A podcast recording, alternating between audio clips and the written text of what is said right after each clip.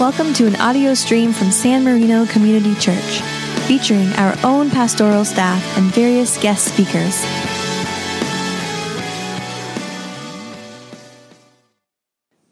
Well, you'll see we've assembled ourselves up on a stage to have this amazing, courageous conversation. I think we, we just owe Harlan a debt of gratitude for being able to be here today and share with us. And I just have a couple of probing questions for him, and I don't really want to talk too much. I just want to let Harlan and some of the experiences that he's had in his life and how it's sculpted his ministry really uh, give us a chance to think about critically our own lives and how we can be more agents of reconciliation. So, welcome, Harlan, one more time. Thank you. Thank you.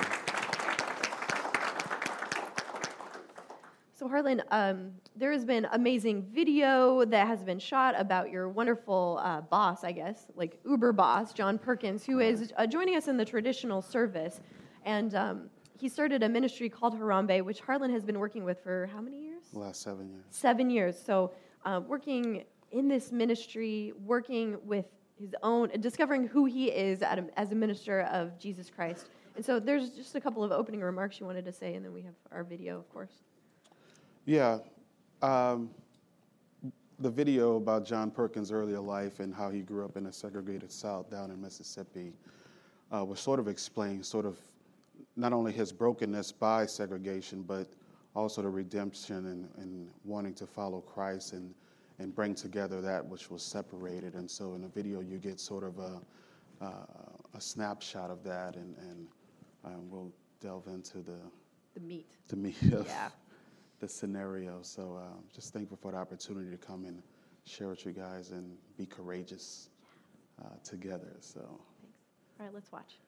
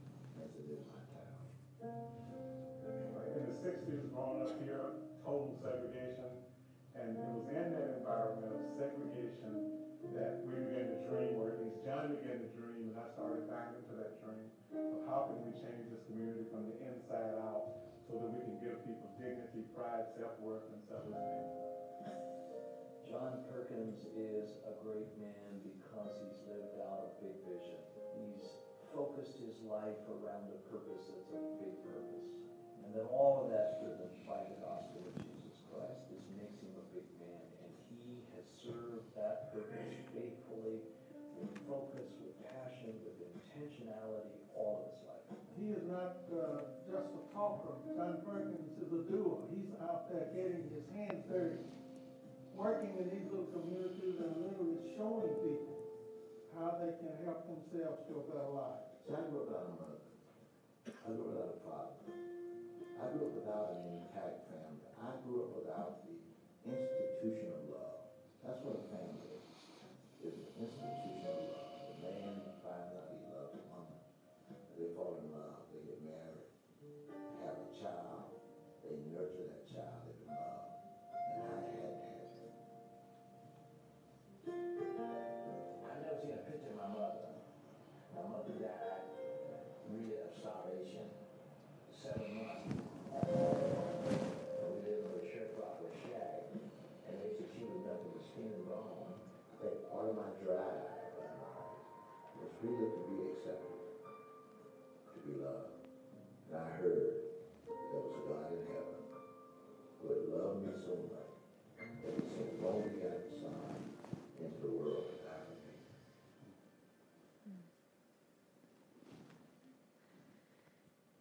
Care to make a couple comments on that and uh, lead us into a couple of opening thoughts? Oh, wow. Where do you uh, begin? Mm-hmm. You want to segue into. it's a lot of weight. It's a lot of weight. Um, but it's where we came from as, right. uh, as the United States. And we all learned about it in history books, and a lot of us even lived it, and especially if you even lived in the South recently. Mm-hmm. Yeah, um, race is such a difficult uh, topic for so many people, especially if you don't have uh, the experience or, or, actually have a community of diverse individuals that you frequently mm-hmm. uh, are in relationship with. And so it's such a challenge for most people to even enter that sort of space without having that sort of foundation. Um, and some of the things that I've learned is that it's, it's so important to be more aware of yourself uh, when entering those spaces. And, and so, so much of the discussion about race before we can even get there actually starts with how much you know about your own self. Mm, mm-hmm. uh, and so it's like an infant, right? Uh, my, my, my two week old son, I can't just say, Dietrich, run. Uh, and, and so for in our society, some of the scenarios and incidents that take place, it kind of forces us to want to run before we actually have an understanding of ourselves and, and how we actually impact the environment around us. Mm. Uh, and so uh, having those difficult conversations about race is, is extremely difficult, and especially if you're the person that's impacted by it adversely. So it takes a lot of humility to enter those spaces uh, and it takes a lot of humility to make progress in those spaces. And uh, humility isn't something that we, uh, you know, it doesn't overflow in our society, should I say. Uh, and so, only through Christ Jesus that we begin to learn uh, how to love others through understanding God's love for us and, and how we implement that. So. Yeah, so you're talking about something that's a, a greater theological concept of uh, you yourself realize who you are and loving yourself and realizing your your developmental stage where you are and working on yourself before you can really get to the next step which is loving other people right that's family brothers and sisters and then even further than that is people that you find differences with. That's what you're saying is it is it all starts with you. It does. Yeah. And so there's this uh, big concept in, in the Bible, and you know Harlan and I, because we've been theologically educated, called the Imago Dei, which is a fancy word of saying the image of God. And it says in Genesis chapter 1, the very beginning of the Bible, that everyone was created in the image of God. If you breathe in that thought process for a moment, the image of God is in everyone. Well, it means that if you have a problem with someone, and how they are, how they're acting, how they're being, it means you really have a problem with God. Hmm. We just sit with that for a moment and we think about how impactful that is as our perspective of the world changes then. We are all created in the image of God. If we truly believe that, then that impacts how we treat others. I know that that has truly impacted how I want to treat other people It's also impacted how I want to treat myself. Because we can dig into who we are and think, I'm not perfect, I'm not great. But if I realize that I'm created in the image of God, that God loves me no matter what, that's huge. And then that can begin to permeate onto my brothers and sisters. You had a story about someone who you loved in the image of God. Right. And I, I really want you to tell that story. Uh, so, a friend of mine, um, uh, who a guy I consider my friend, uh, for two years we kind of things have kind of become distant, and we're just texting each other, really not connecting or having FaceTime like we're usually uh, used to. And I thought that was strange. And I know like there's this new term in uh, Christianity called ghosting. Anybody ever heard that before? So it's when these amazing Christian people, we kind of have disputes with one another and we just disappear. Like, what happened to, you know, you might find them at someone else's church or something. Uh, so finally, after just bothering him, it's like, man, we really need to get together. You know, he says, okay, come by the office and stuff. And we just, I mean, we sat and talked for about two hours, you know, yeah. just catching up because we, you know, maybe an hour for each year that we weren't uh, seeing each other. And as I was going to my car, and literally about to reach for the door handle, he says, You know, you really hurt me and I'm disappointed in you, and so on and so forth. And I mean, I was, I just felt so under attack because I'm like, I'm about to get in my car. You just dropped. We just talked for two hours. Uh, and he decided to, you know, let me know how he felt. And there was part of me that was more hurt that I had hurt him, right? And, and that's his truth and his perspective. But there was something going on inside of me that I didn't respond to him like I should have, or I've been conditioned to respond to him. And, and inside of me, there was this battle, there was this tug of war because I wanted, inside of me, I was going through the Rolodex of evidence to be able to prove to this guy just how wrong he was, and I didn't do what he thought or perceived. But in that moment, I can hear God saying, Harlan, this is not how we win. And something happened because you know I'm born in the ninth ward of New Orleans. Like I grew up in an environment where people use their use physicalness to, settle disputes, right?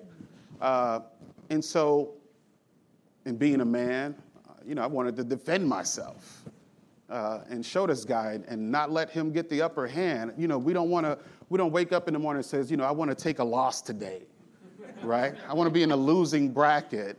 And so all of those engines were roaring up inside of me, and, and I can feel the Spirit of God come over me and says, you know, table those ideas. And I responded to this guy in such a way it kind of threw him off, right? Because he's ready. I think he saw something boiling up inside of me too. It's like, shoot, I just told him right before he get in his car, and this guy's twice my size. Uh,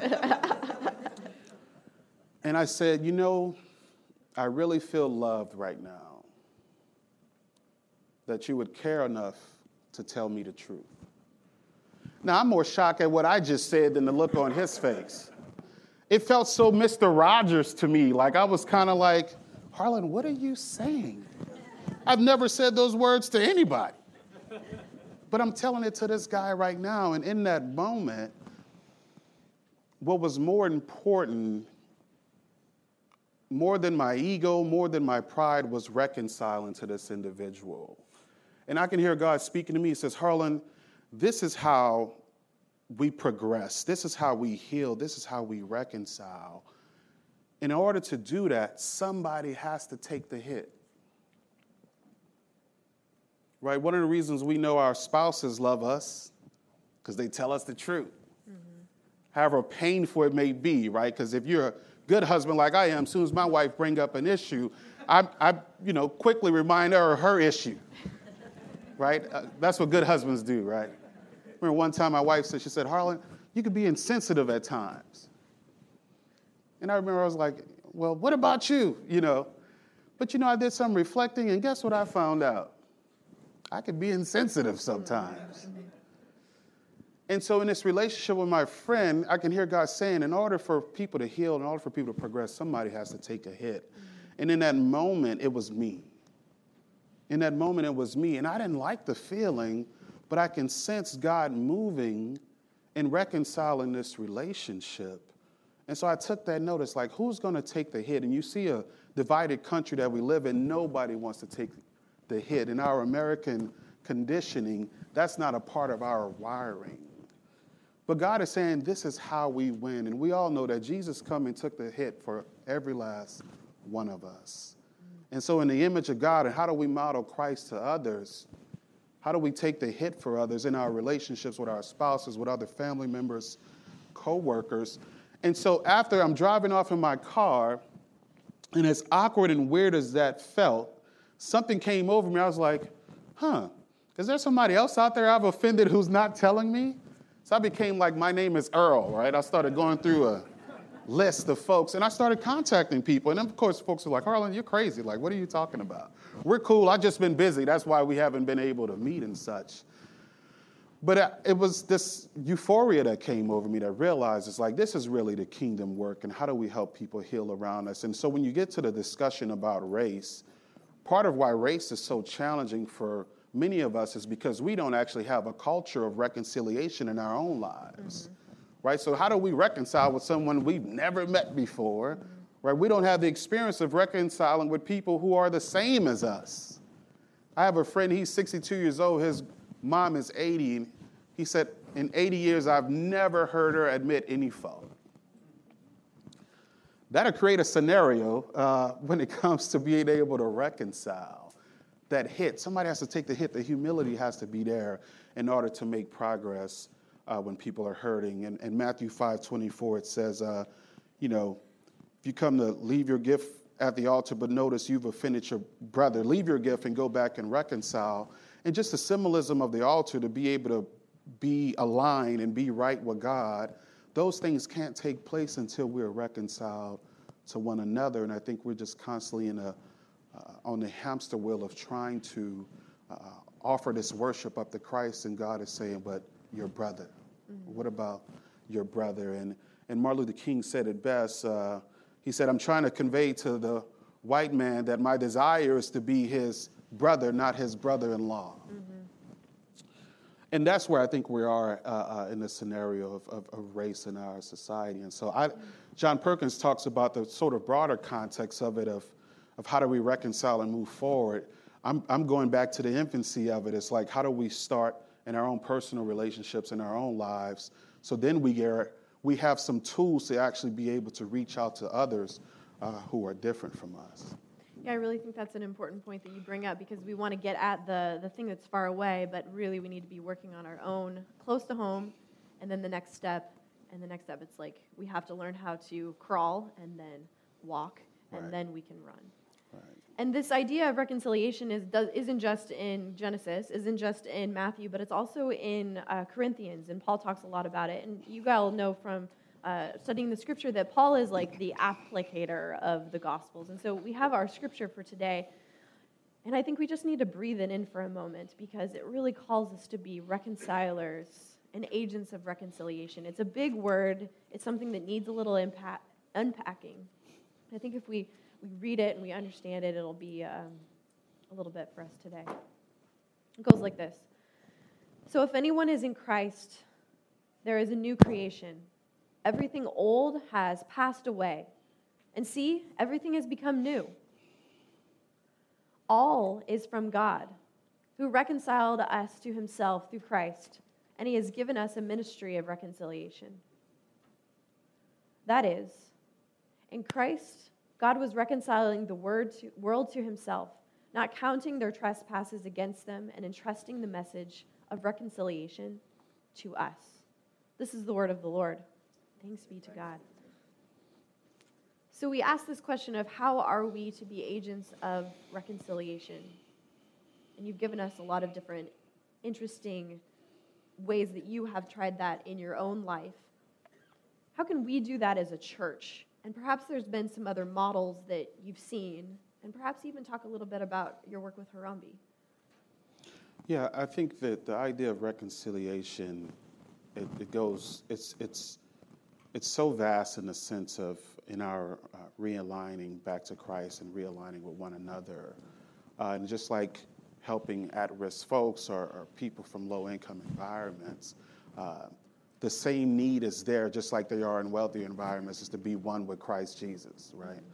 Uh, and we do that work every day at Harambee. Um, uh, but it actually, for me, I have to be able to partake in that reconciliation in my own home before I leave out of the house Amen. to go and help someone else uh, do the same thing. And so, uh, and that's the true work within that we, uh, uh, like David said, uh, uh, you know, created me a clean heart and renew a right spirit within me uh, before we can go and help others who need help in, in, in advancing themselves and growing spiritually um, and maturing in their faith. Yeah.